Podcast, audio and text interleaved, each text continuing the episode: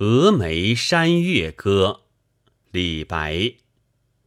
峨眉山月半轮秋，影入平羌江水流。夜发清溪向三峡，思君不见下渝州。这首诗是年轻的李白初离蜀地时的作品，意境明朗，语言浅近。音韵流畅，诗从峨眉山月写起，点出了远游的时令是在秋天。秋字因入韵关系，倒至句末。秋高气爽，月色特明，以秋字又形容月色之美，信手拈来，自然入妙。月指半轮。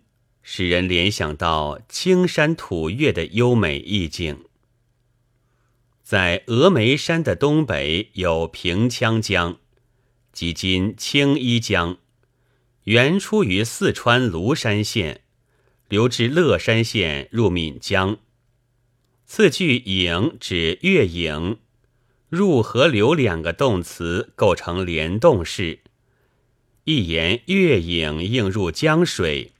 又随江水流去。生活经验告诉我们，定位观水中月影，任凭江水怎样流，月影却是不动的。月亮走，我也走。只有观者顺流而下，才会看到影入江水流的妙境。所以此句不仅写出了月映清江的美景。同时暗点秋夜行船之事，意境可谓空灵入妙。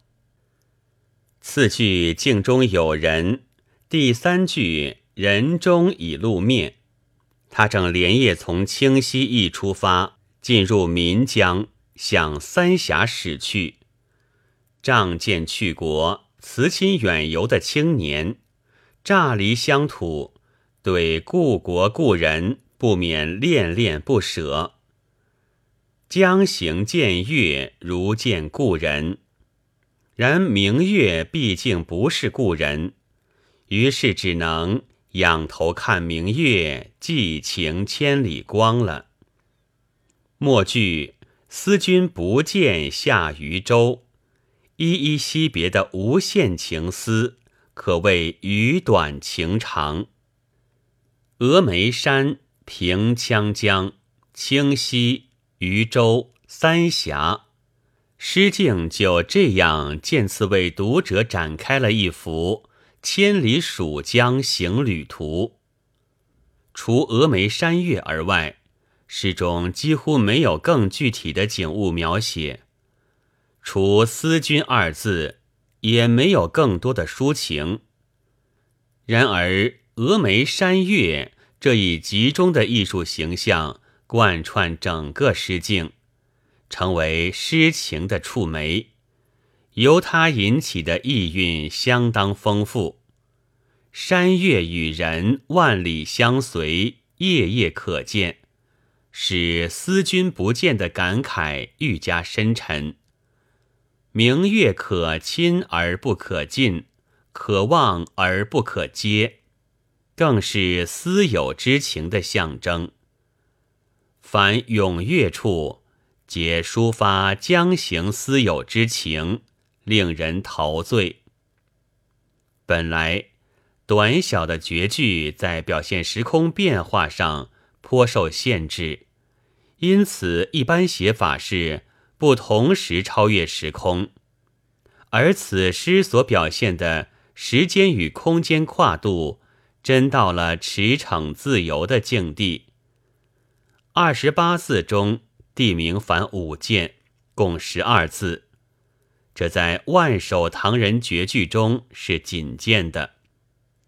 他四句入地名者五，古今目为绝唱，书不厌重。其原因在于，诗境中无处不渗透着诗人将行体验。和私有之情，无处不贯穿着山岳这一具有象征意义的艺术形象，这就把广阔的空间和较长的时间统一起来。其次，地名的处理也富于变化。峨眉山岳、平羌江水是地名附加于景物，是虚用；发清溪、向三峡、下渝州则是实用。而在剧中位置亦有不同，读起来也就绝不着痕迹，妙入画工。本文作者周孝天，朗读：白云出岫。